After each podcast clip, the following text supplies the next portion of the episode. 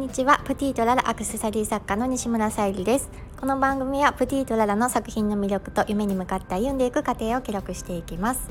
はい、今日のサムネイル画像の商品は、えー、とオーダーをいただきました結婚ご結婚祝いの、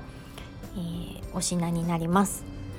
実はこの形で商品を作るのは初めての商品になります。ハーバリウムは何本か作ったことはあるんですけどもこの形のハーバリウムボトルは初めてで、えー、制作させていただきました。で今日のテーマの新しい発想の見つけ方にもつながるんですけども今回ご依頼いただいた際に、えー、初めてあのそうですねあるものじゃなくってご予算を伺ってからのものづくりになりました。でそうすると今まで作ってたハーバリウムでは、うん、ちょっと物足らない感じだったのでお客様の方からももうちょっと、うん、あの大きめのハーバリウムがハーバリウムのアレンジがあったらいいのにっていう感じでお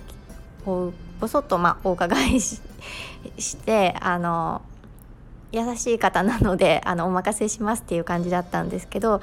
でもあのそのお気持ちにやっぱり応えたいなというので何か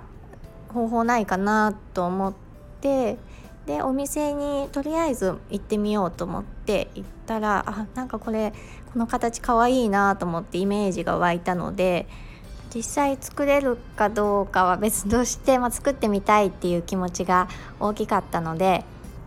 えー、このボトルでアレンジしてみました。もう一つのお客様のご依頼でお名前と、えー、ネーム入れとご結婚おめでとうっていう感じの、えー、メッセージですね。そちらの方も入れてほしいということでちょうどこの大きさだったらメッセージも分かりやすく入るなと思ってはい作らせていただきました。でやっぱり作品作りにおいて新しいものを一から生み出すっていうのはすごく、うん、難しくて私にはできないことだなと思ってます。なのでそのお客様のご要望をお伺いすることで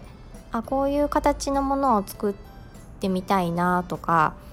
あもうちょっとこうしたいなっていう、まあのご要望がなかったら考えないその脳を使うなっていうのと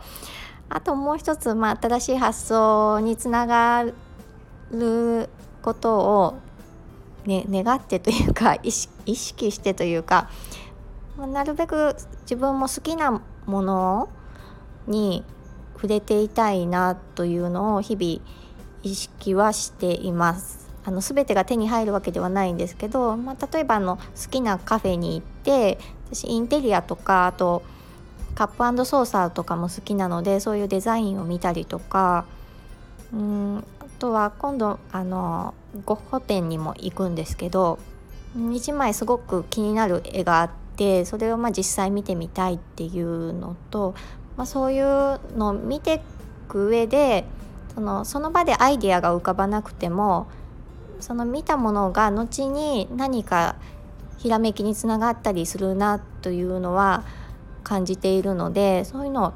を、うん、大切にしています。新しい発想を見つけようってじゃあ今見つけようって思っても発想は浮かばないと思うので、まあ、そのお客様のお声とあと日々の、うん、好きなものを見たりとか、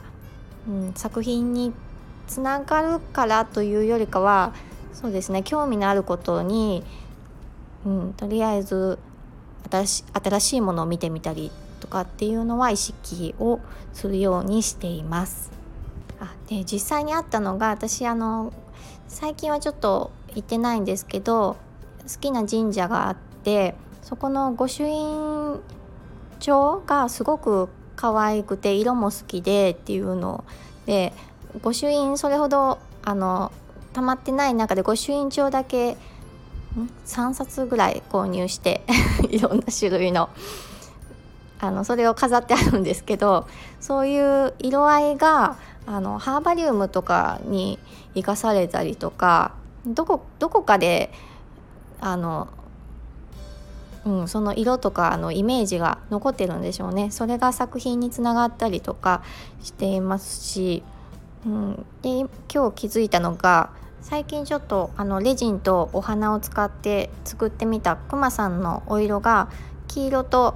青だったんですけど、まあ、その時、まあ、この色を使いたいなと思ってもちろん作ってるんですがあ気づいたら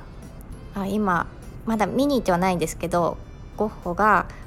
大切にしている青と黄色の色だと思って やっぱりなんかどこか気になるものをあの取り入れてるんだなと思いました。なので何かアイデアが欲しいとか、うん、新しいものに挑戦したいっていう時は外に、まあ、自分が今やっていることの枠を離れて外を見てみるのっていいのかなっていうふうにね感じました。はい。今日も聞いてくださりありがとうございました。ああのえーと、オーダー作品のブログの方にもその作った時の思いなども書いてありますので是非見ていただけたらと思います。概要欄にリンクを貼っておきます。よろしくお願いいたします。はい。